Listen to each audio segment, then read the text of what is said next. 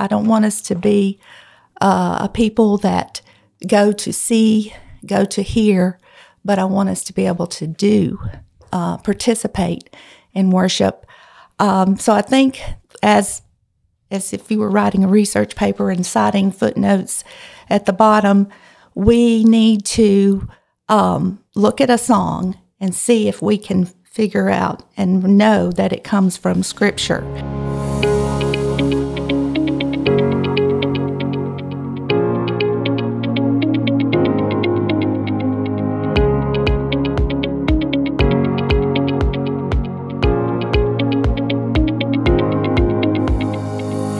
Welcome to today's Discover Crosspoint podcast. My name is Scott Kappelman, and I am so excited to welcome Ms. Shara Baisden to today's podcast. Ms. How are you? I'm doing well. Thank you for having me. Well, I am so glad you agreed to do this. I know it was a little bit, uh, there was some reluctance on your part. Yes, there we had several conversations. In fact, Mr. Carl, when I first brought this up, he said, if you could get her to do this, that'll be pretty impressive. and here you are. I don't know how that happened. I'm impressed. So thank you for doing it. well, thank you for keeping on asking me. All right, if you don't mind, Miss Shara, I know some people know you in our church. Uh, primarily, this podcast is for people from our church, but there will be some people listening that don't know your background. So, share a little bit about your background, where you grew up, and where you went to high school, and just those kind of things, so people can begin to get to know you. Well, uh, I grew up in uh, Baldwyn, a little community really right outside of Baldwyn called Jericho. And uh, my mother was a fourth grade teacher. My dad was a farmer.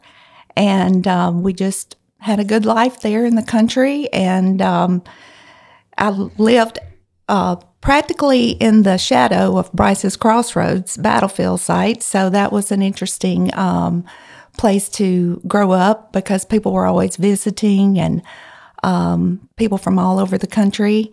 And they would have um, battle reenactments from time to time. And so we would get all dressed up and uh, participate in that. And So, um, you participated in those reenactments then? well, as a child, I would dress up in, in that, and um, it was it was fun. You That's know, neat. When the battlefield, when the battle actually happened, um, it was loud, and it was it was always in June, so it was really hot. But uh, people would come from all over, and the the people that like to travel to the different sites would be there in their uh, Civil War attire. So it was it was an interesting time. Now, I've been to Brice's Crossing. I don't think I've ever visited the battlefield per se, but I know where it is. And your family lived right on the battlefield. Well, pretty close. Um, as a matter of fact, um, the land that I grew up on um, has now been sold back to the battlefield site. So they're going to make it part of the national uh, park there. And there, actually, my dad passed away in 2019. So after he passed away, they let him live on the land. Uh, and then after that, all of it went back to the National Battlefield site. So they're in the process now of um, making it uh, part of the site that people can come and visit. That's very interesting. All right, you said your mother was a fourth grade teacher. Did you ever have your mother as your teacher? I did not. Okay. Um, fourth grade uh, at Baldwyn consisted of two classrooms. My mother was Mrs. Palmer, the other teacher was Miss Palmer, and I had her. So I was right across the hall from my mother. Now, was she related to your family? and distantly, not not close, but distantly. Do you know if your mother requested that you be with her rather than in her class, or was that a school rule? I think it was kind of a school rule. I don't Okay. I don't think that I could have been in her class, which was probably for the better. But um, Well, my mother taught, and thankfully, during the time when I was going through elementary school, she taught at a different elementary. I was going to Holka. She was teaching at South Pontotoc. And the same thing happened for my middle sister. She was, my mother was still at South Pontotoc when she went through. But by the time my baby sister came through, she had moved to Holka, was teaching first grade when my baby sister went through first grade, Oh, and okay. she actually had her oh yeah, which created some interesting situations at our house. That's why I was curious if you had your mother. Yeah, no, no, I did not. But it was a small school, so um, you She know, was right there. she was right there. Everybody was very close.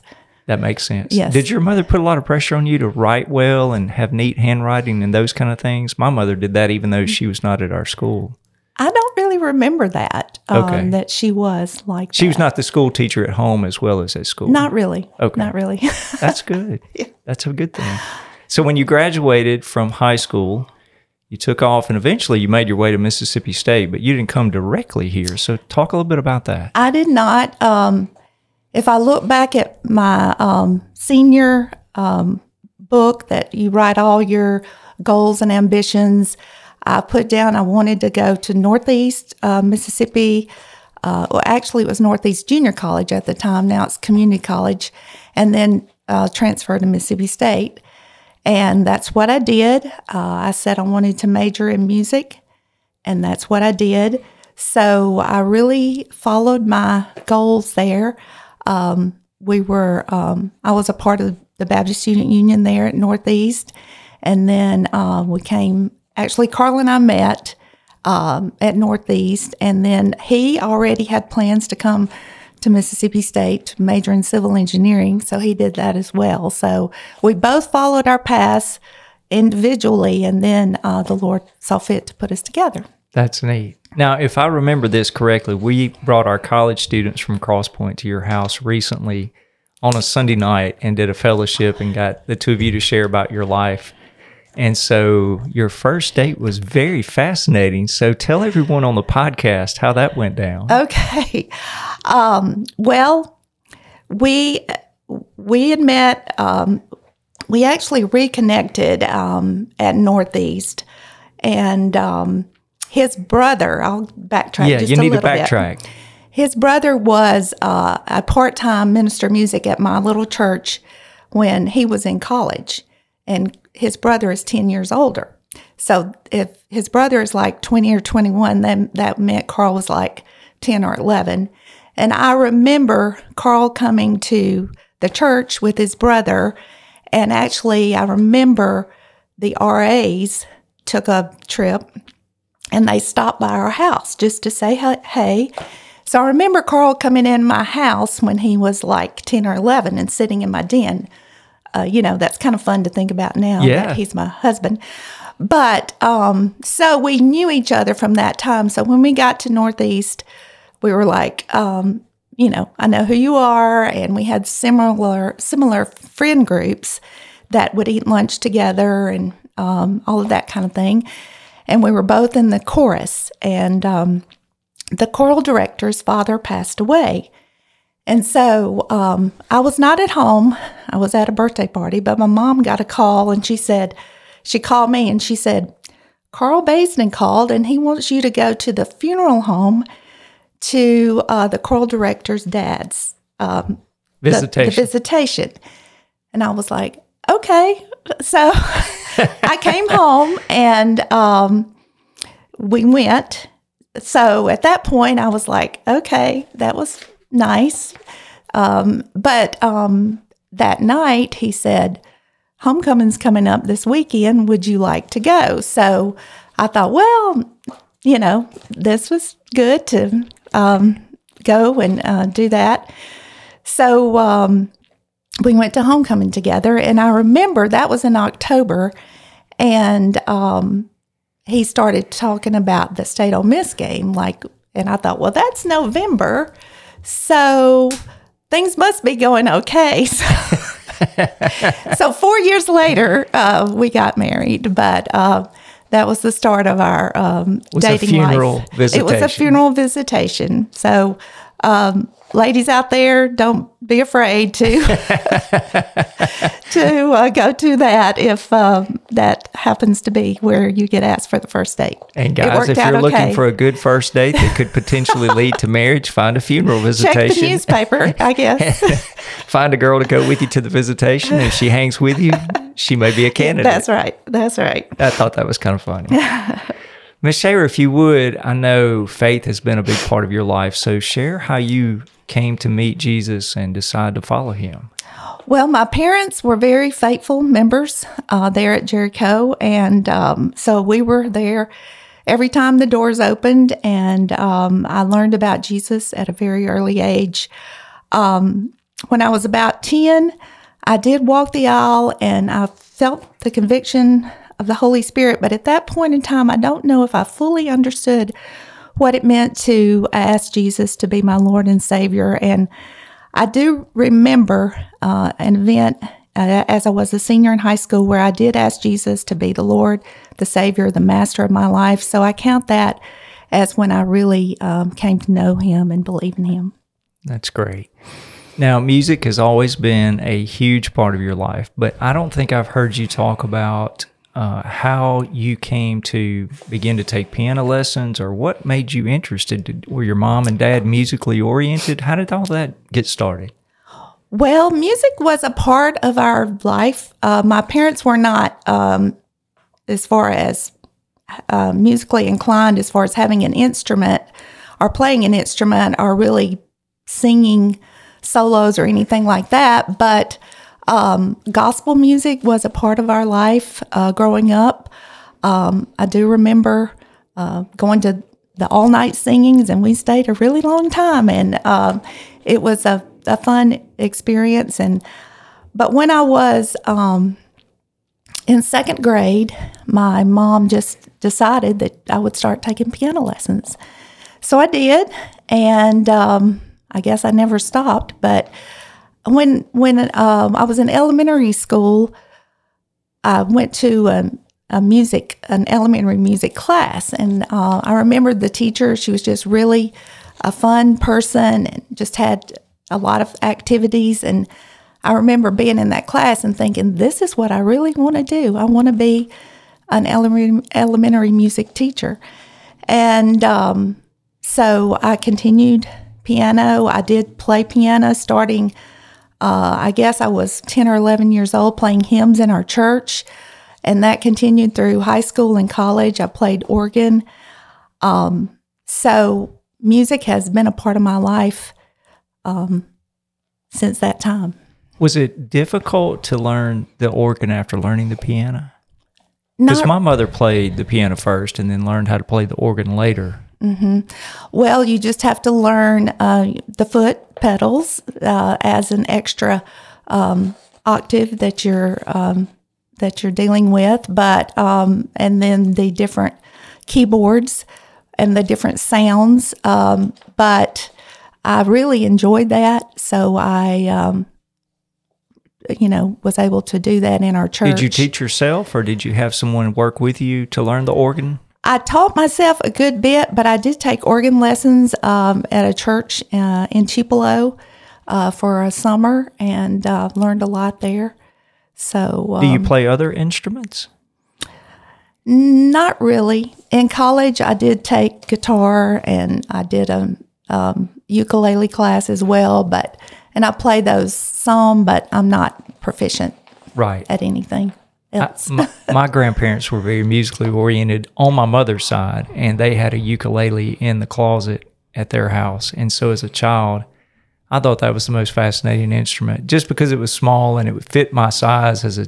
And when I was in childhood, right, I never learned how to play it, but my grandmother could play it, and it's, my grandfather too. I think could could strum on it and make it sound pretty good. It's a stringed instrument that you can pick up pretty quickly because it's because it only has four strings. So right. um, it's it's a fun instrument. Yeah, the sound of it and uh, the ability to quickly pick it up.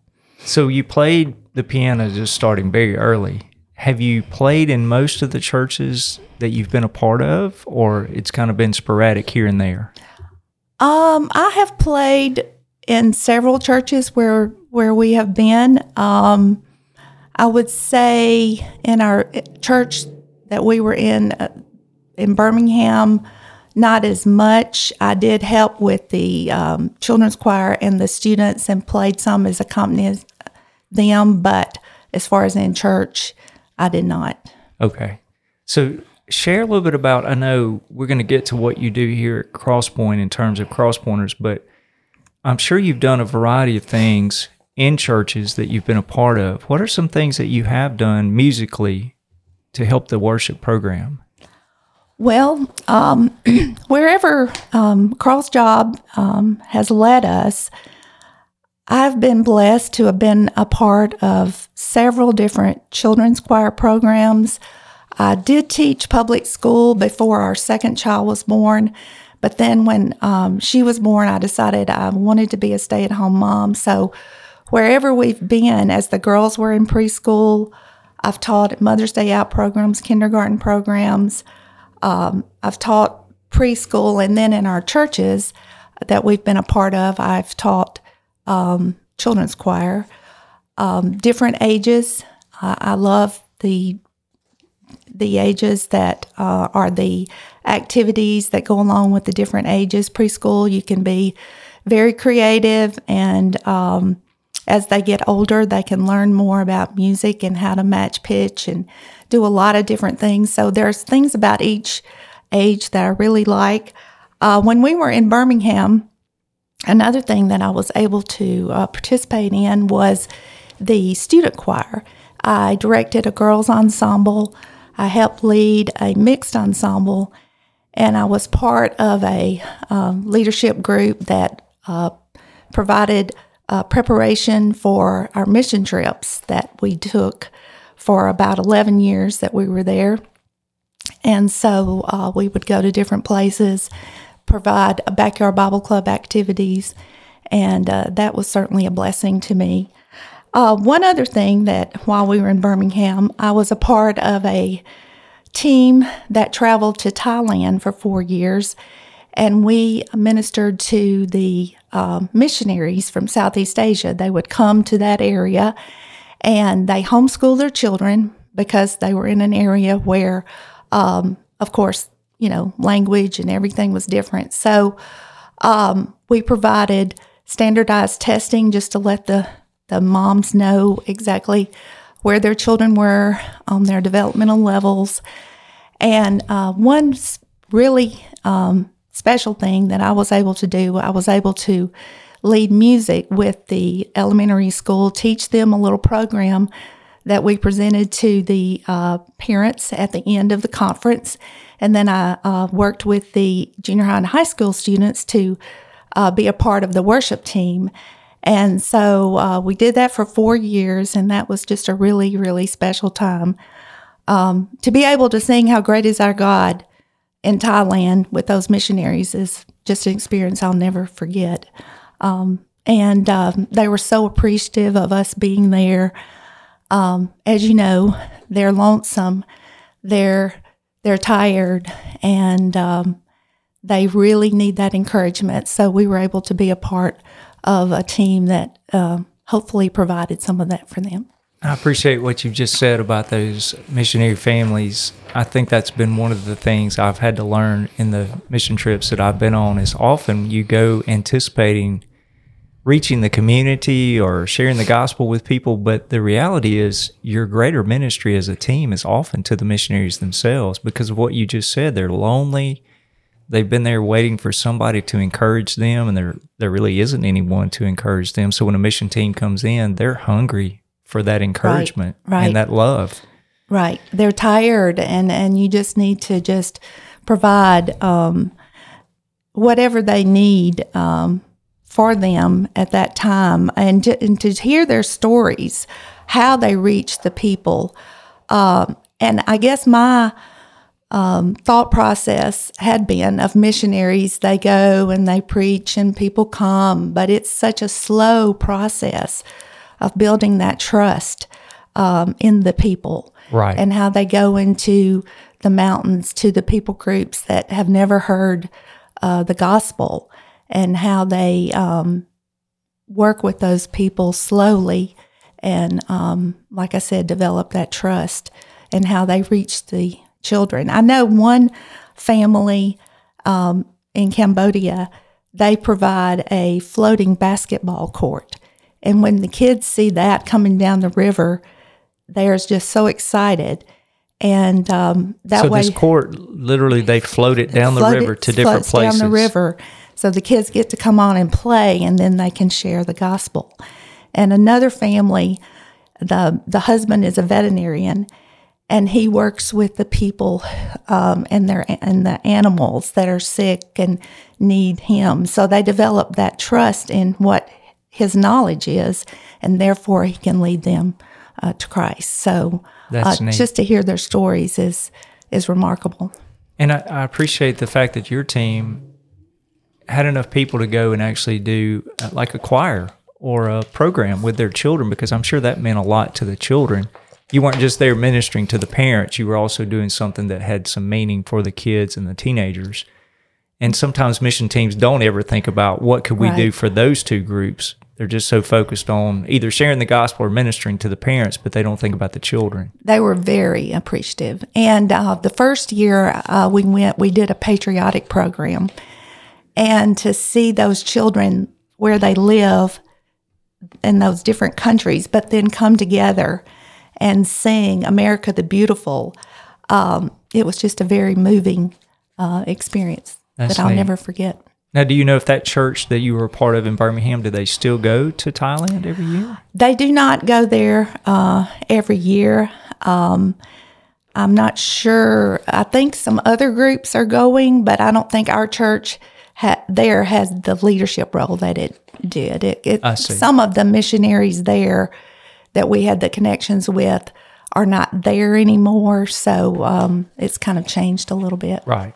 I think the Mississippi Baptist Convention has a partnership with Thailand at some level, or there are some churches in Mississippi because Adrian Bridges, who was a college student mm-hmm. with us while she was at Mississippi State, she and her mom and family have been to Thailand multiple times. Right. Doing similar things, probably not the same thing, but similar things. Yes. And I've actually talked to them about that. And I actually thought about at one point uh, going over there and with them, but it never really worked out. But yes, I do know that they do have that partnership with them. Right. All right, take a moment and talk to us about changes that you've seen, good or bad. And I don't think we can just talk about the good. Sometimes we need to talk about the bad to be reminded of some things that maybe we've lost that we need to recapture. But you've been a part of worship ministries through the years. What are changes you've seen? In churches in that way? Well, I think that because of technology, so much music can be put out so quickly. And I think we as a church have to be very careful um, about choosing songs. Um, just because it's the latest and greatest, we got to make sure it lines up with Scripture. As a congregation, um, the songs need to be easily singable and a good range for our people. We, as my thought process, you know, I want us to be able to all be worshipers together as a congregation. I never want it to be um, where we see performers on the stage. Um, I think we have to be careful about that. I don't want us to be uh, a people that go to see, go to hear, but I want us to be able to do, uh, participate in worship. Um, so I think as as if you were writing a research paper and citing footnotes at the bottom, we need to um, look at a song and see if we can figure out and know that it comes from Scripture. And I think lyrics are very important that we're uh, sharing the gospel in every song that we have.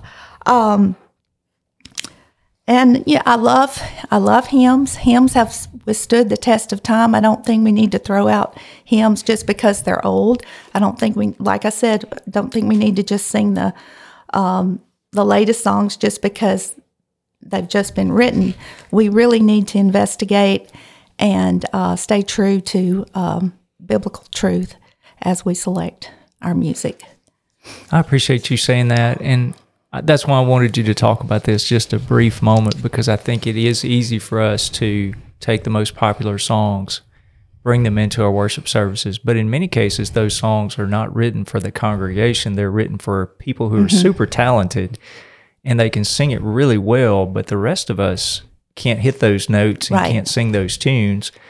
And so then we're left, as you just said, we're watching people Mm-hmm. participate or lead the worship, but we're not participating in worship. And Right. I know you've talked to me about this, and I think it's a really valid point. Yes, I want it to be uh, multi generational worship.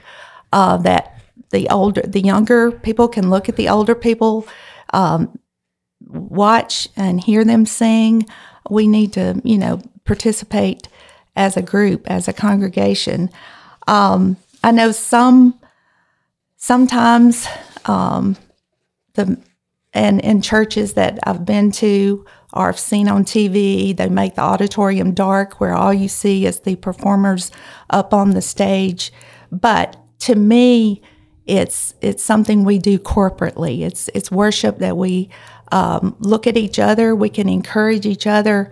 We're worshiping God, but uh, we can look around and we can see uh, how can how we can encourage others through our music. Um, we all come from different walks of life. Um, as you've said, there's a lot of um, weddings coming up, so people are coming in happy. Um, but there's also people that are dealing with um, serious illnesses. They've lost loved ones.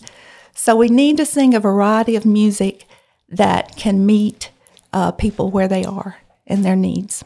That's a really good point that I don't think we talk enough about. And that is that some people need, I don't want to say sad songs, but moving songs to allow the emotion of what they're going through to filter through their spirit as well. And if we're just singing upbeat, joyful songs all the time, it gives a false sense of reality Right. of as as a follower of Jesus, there are down moments, but if you Right. just sing upbeat songs all the time, you don't ever get that feel in worship. Yeah, we need to feel the power uh, that He gives us. And through the words that we sing, we can be uh, strengthened. And like I said, we can look around and we can know that so and so is going through something. And we can, as we sing, we can pray for them. And um, I just feel like um, we need to, like you said, we need to be mindful of that. Right. And one of the reasons I do like, I know all of us at Crosspoint are looking forward to the day when we have our own building, but one of the reasons I do like worshiping in the Greensboro Center as our temporary location is because you've got those big windows on each side. Now we can't open the ones as you're facing the stage. We can't open the ones on the left because sometimes the sun is so bright it blinds the people sitting Right. on that side. But we always open the one. Or I try to open the ones on the right because again, it goes back to I don't want it to be a dark environment with just the stage showing Mm-hmm. Right. up. I want it to be let's see what God's creation is doing that day. It could be raining, it could be sunny, it could be windy, but I just think that light coming in and having the visibility of the outside is so critical Right, right. to worship. I think so. A singing, worshiping church is what you what you want, and, and like you said, lit up so we can all um, worship together. Right. That's good. Okay, so at Crosspoint, you have taken your love for worship and you have started a group several years ago called Crosspointers. And it's primarily for the children, first through fifth grade. So share a little bit about that and your heart on that. Well, I am thankful to have started this um, creative arts ministry in 2017. Um, and I'm thankful for a church that understands that uh, responsibility and given has given us the opportunity to uh, begin to teach these children to be lifelong worshipers of God. And when we started uh, this, I um, had a theme verse, and it came from one uh, Psalm 146 verses 1 and 2 it said praise the lord praise the lord my soul. I will praise the lord all my life i will sing praise to my god as long as i live and so we really want to emphasize how these children can be lifelong worshipers uh, we call it a creative arts ministry uh, we're not a choir per se. Singing is definitely a part of our uh, ministry, but we worship God through a lot of different means. We use rhythm, rhythmic instruments, melodic instruments. Uh, we learn sign language. We learn scripture. Uh, we have lummi sticks that we dramatize songs. So we move around and we do a lot of different activities.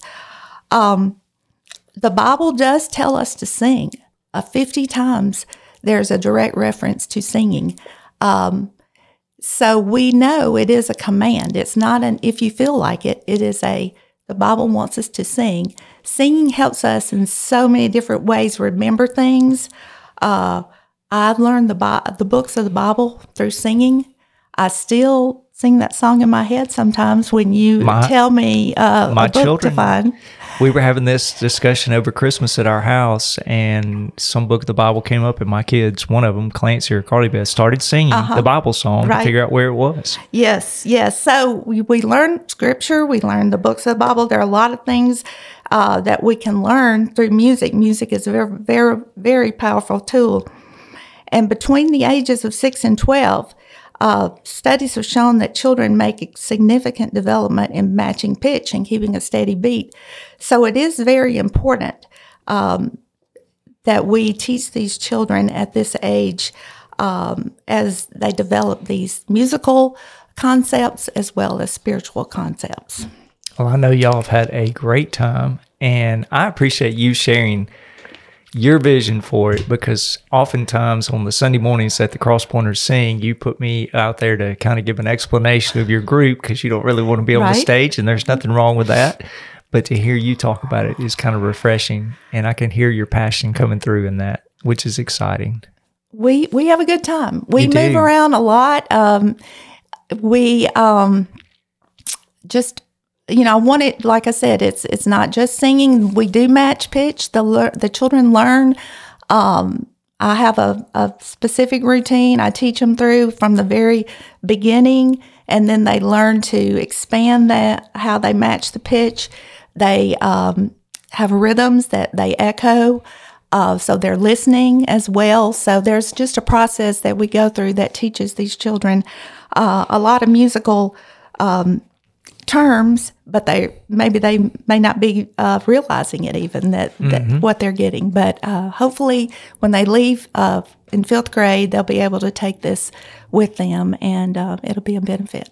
And they usually sing once a semester. Right. And I think this year it's going to be, this coming semester will be a- uh, April, April the 30th. 30th. That's right. looking forward to that. And something that I like to do, um, and we've done this uh, the last couple of times, we're going to have a multi generational choir. Uh, I'm going to get that out soon.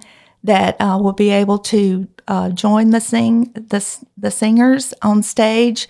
Uh, the worship team will be uh, assisting us as well. So um, we will have a a good time um, putting that together. And parents are always great to help out uh, with that as well. It's been a great group. And if you're listening and you didn't realize this was available, please allow your children to come on Wednesday night, six Yes. o'clock is when they practice and do their preparations for the time they lead worship. And even if you're not from Cross Point and your children want to come, they are welcome to come and join us. We would love to have more children be, Right. be involved We in would love that. It's a great ministry. So uh, let's talk for just a minute about some things that you think parents uh, can do to foster the love of music and the love of worship because you can't just keep them on Wednesday nights at six o'clock for an hour and teach them everything about worship and the love of music. So, do you have some thoughts that you would share with parents? Well, um, in the worship service, like we've talked about, be a role model, um, sing, uh, be a participant in the service, be an encourager to your child to uh, participate as well. Um, and I tell my parents, um, I appreciate their commitment to bringing their children. Um, it, the children cannot bring themselves. They have to commit. They have to bring them, and uh, I don't take that lightly. I know that in a busy schedule, the busy schedules that they have, um, making time on Wednesday nights sometimes um, might be a struggle, but I have a very committed group of parents. And I wanted to read something that um, some uh, Pam Andrews actually said, and she writes children's music. And I just I hear this sometimes. Um, sometimes, and I'll just read what she said. Sometimes I hear our kids don't like to sing. Do they like to do math or their homework? Do they love to go to the dentist or to the doctor? I want you to know that I believe that children's choir or cross pointers can be loads of fun. Of course, kids do not like some parts of their lives, but as parents and as a church, we still make them do important things because we know it is good for them. Life is not about only eating ice cream, it's about a balanced diet. So I just kind of wanted to uh, say that. Sometimes I hear that, and I've heard it through the years. My kid doesn't like to sing. Well, um, that's why I provide so many different activities. But we need, we know that in their life as being lifelong learners and worshipers of God, that this is something that they can take with them and learn from. And, and I do appreciate the parents that have made that commitment. I might need to borrow that quote and read it one Sunday morning during a sermon. I think it's an excellent quote. I, I do too. I like that. I do too. Very good. I'm glad you read that. that was very needed. Uh, well, uh, it just it just brings home the point. Uh, your children aren't going to like everything you do for them, but we are the parents. We are the ones making the decisions for them, and um, we know the uh, ultimate goal uh, for these children. And um, I just think that's something that we need to kind of keep in the front of our minds. That's good. I appreciate you sharing those thoughts. Now, we have not really talked about your family, so let's. Uh, I had that as an earlier question. I skipped over it because we got into the conversation about your music interest and passion for that. So let's go back and talk about your family. Obviously, you're married to Mr. Carl, and how long have you been married now? We have been married for 43 years. 43. Believe it or not. That's exciting. It is. It is. Uh, we married, I had finished college. He had another year uh, because he uh, was on the co op program. So we lived in University Village housing in those concrete blocks, and um, I worked at the library. And um, it was a it was kind of a needed break from being in music education and long hours of practice. Um, to work in the library was kind of a good break uh, before we really started out and and took our first. He took his first job. And then once he got his degree, his jobs have taken him a variety of places. They have uh, taken him quite a few places. Our first uh, stop was in very North Mississippi, Corinth. Um, we lived there a couple of years. Um, I taught, and um, he um, worked there. We loved it. Great church, great friends. Um, and then we moved to Oxford, of all places. And um, I so I had had a job that I really loved, and um, we had moved in June of that year. And so I kind of like, now, what am I going to do? This was before children. And the Lord just really um, told me I needed to go back to school to get my master's. And Ole Miss was right there uh, at our doorstep.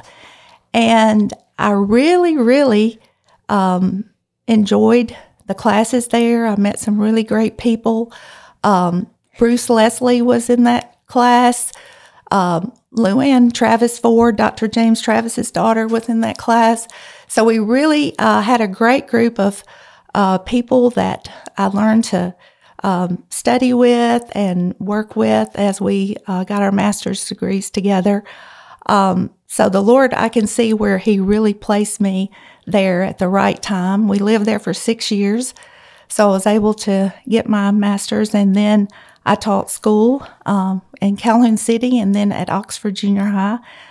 And then our second child was born, and I decided I wanted at that point to be a stay at home mom. So I did. And then um, we moved to Jackson soon after that. Uh, we lived in Jackson for five years. Then we moved to Hattiesburg for a couple.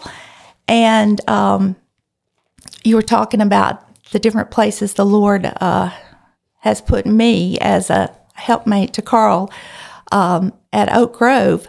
They did not have a music program. Really? Did not have an elementary music program.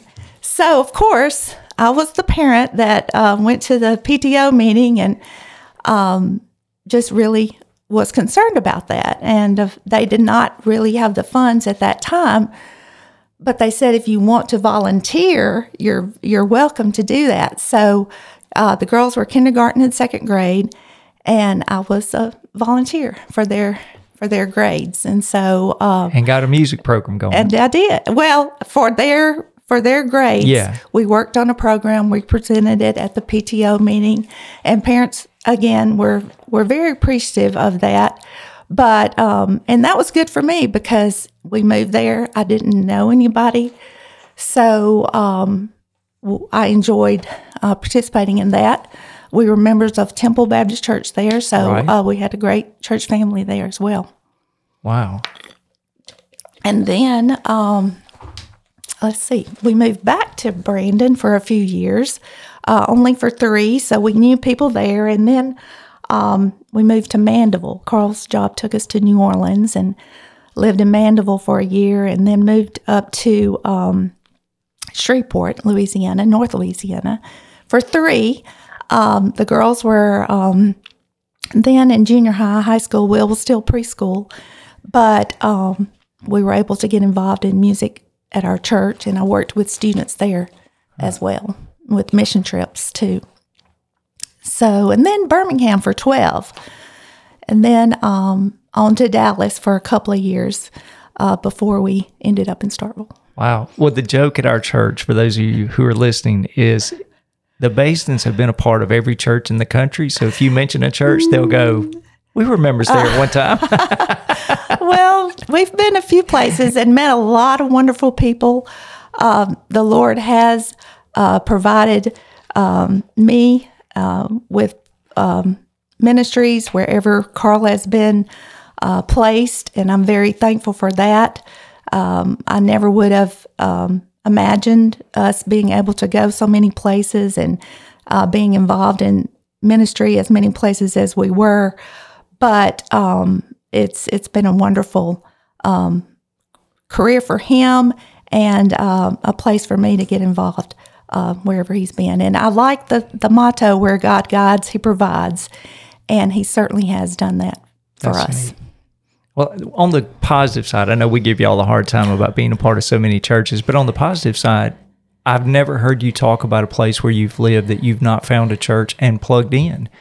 And some people move to new locations and they never find a church because they don't really work at it. But every time I've talked to the two of you, you've always mentioned how you found a church, you got plugged in, and those people in that church became some of your best friends. Right. And they still are today. Yes, we have people in every place that um, we keep up with. If, it's nothing more than maybe a Christmas card, but um, we have met some wonderful people. That has always been a priority for us. Um, we wanted our children to be involved in a children's group or youth group, wherever we are, um, to be involved with um, a group of, of believers and um, the Lord certainly has done that. It sometimes it took us a while, um, several months. It'd be nice to just move up and then automatically know in the next month where you were going. But we visited several churches. Birmingham um, took us a while because there were so many great churches, and but we really um, felt like uh, after after several months, uh, we certainly made the right decision, and we were very thankful uh, how God worked in that to bring us to um, our church there, Green Valley Church in Birmingham. That's great. You have battled through a bout with cancer. and that was a huge part of your life for a season and still is to a degree. So Right. share with us about that. Well, um, I went in what for what I thought was a routine colonoscopy in 2007. Um, Carl had gone in just a few weeks ahead of me, and um, everything was fine. And so I guess I thought, well, I'm just going to do that and get it over with. And I had my coffee ready to drink right after we finished everything. But as I was waking up, I heard um, the doctors and nurses talking, and I knew that it was not good.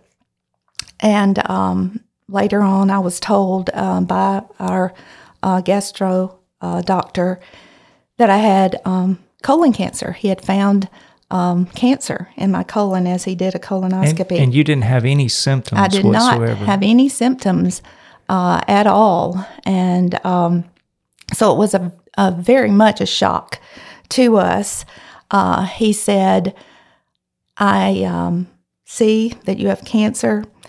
Um, we're just going to keep you here at the hospital. I was at Brookwood in uh, Birmingham. He said, I'm going to talk to a surgeon. Uh, I think you're going to have surgery tomorrow. Wow. So um, I did. I had a resection of the col- of my colon, and uh, then the oncologist came in. She said, um, "We have found out that you have stage three colon cancer. Um, we're going to get a plan together. Uh, you're going to have chemo for several months." So I had the the port uh, placed, and then a few weeks later, I started the chemo. So it was about seven months of chemo that I had. Um, so that was a tough time. Uh, we had family and friends that really reached out to us, um, and very thankful for our church family there uh, and those um, in that in our community that did uh, help us through that time. But I remember just feeling such a burden um, of the shock, plus the burden of it's cancer. You know what's going to be the outcome, and and I remember telling Carl you know, we we talked about it all the time. I said I cannot I cannot just do this. I cannot talk about it and have this thought all the time. We've got to get back to a normal life uh, as best we can. And so I just really had to pray and release that uh, to the Lord and just say, however you intend to use this, Lord, I just want to be available and able to go through this, but I cannot bear this burden myself. So we went through uh, several months of chemo, but thankfully, um, the next uh, year I had um, a scan. They did see that the cancer had been was gone. I was healed, thankfully. Um, I still have to go back yearly for checkups. Um, they do continue to find polyps. I have to have them removed, but um, I'm very, very thankful that um, it was found when it was, and um, I was able to be healed. So, how old were your children at the time when this happened? Um, the girls were in school here at Mississippi, at Mississippi State. State. Will was in sixth grade. Wow. So I wanted their lives, especially Will's, um, to go on as normal. Um, he was on a soccer team, uh, just you know normal little boy stuff. I remember telling Carl, just leave the hospital, go, you know, just be a dad with him because I really wanted him to not feel um, so much anxiety um, from everything that was going on. Of course, he did, but um, the girls uh, came home quite a bit to help as much as they could. Uh, they were members, like I think I said, or maybe I didn't, but they were members of the BSU. Um, people in the BSU here at Mississippi State were praying for them. Um, so um, we had people really praying for us, and um, that just helped us through that time. But um, it was it was a, a, time in my life. It was a, a life changing experience. Now, in terms of your faith, did you ever go through periods in that stretch where you were doubting what God was doing, or you had questions, or how, how did that work out spiritually?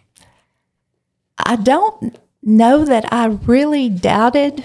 Um, our faith is is strong.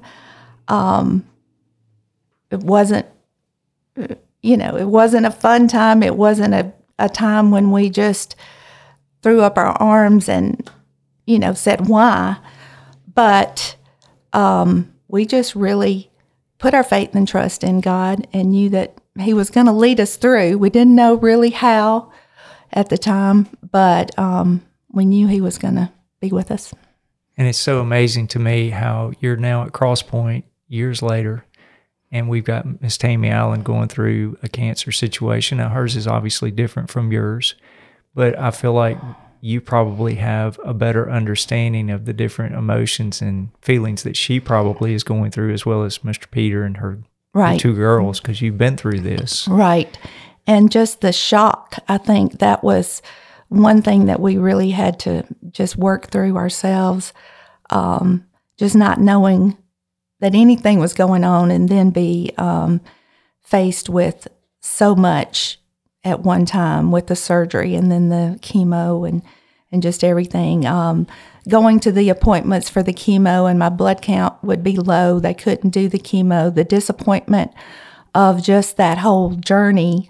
Um, you know, there were a lot of tears, but um, we're we're just so thankful that God led us through that, and hopefully, I can be um, an encouragement to others Right. going through this. It just reminds me of how, you know, it talks about Paul wrote how God comforts us in our time of need, and then we're able to turn around and comfort others because Right. we've been through this similar circumstance. And, Right. And I, I love for people to share their stories like this because, again, I don't want anybody to get the false notion that just because you follow Jesus, it means everything's going to work out rosy and be perfect because it doesn't. We still live on a sin dominated world and Right. we all still face the effects of sin daily. Right, right. But our faith can stay strong Yes, yes, yes. even as we go through these circumstances. Right, right, right. And hopefully, um, I, I, I hopefully we um, shared that and showed that as we went through. But um, I know it's a difficult journey um, Right. as you go through it. Well, thank you for sharing that for us.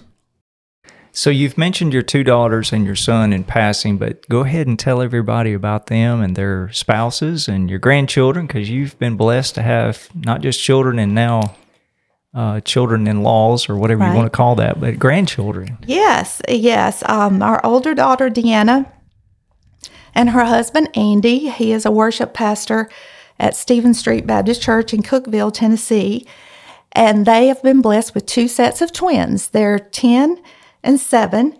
So they're very um, involved there uh, in Cookeville. And um, Deanna works um, as a media and marketing manager for Rising Above Ministries, which meets uh, the needs of special needs families.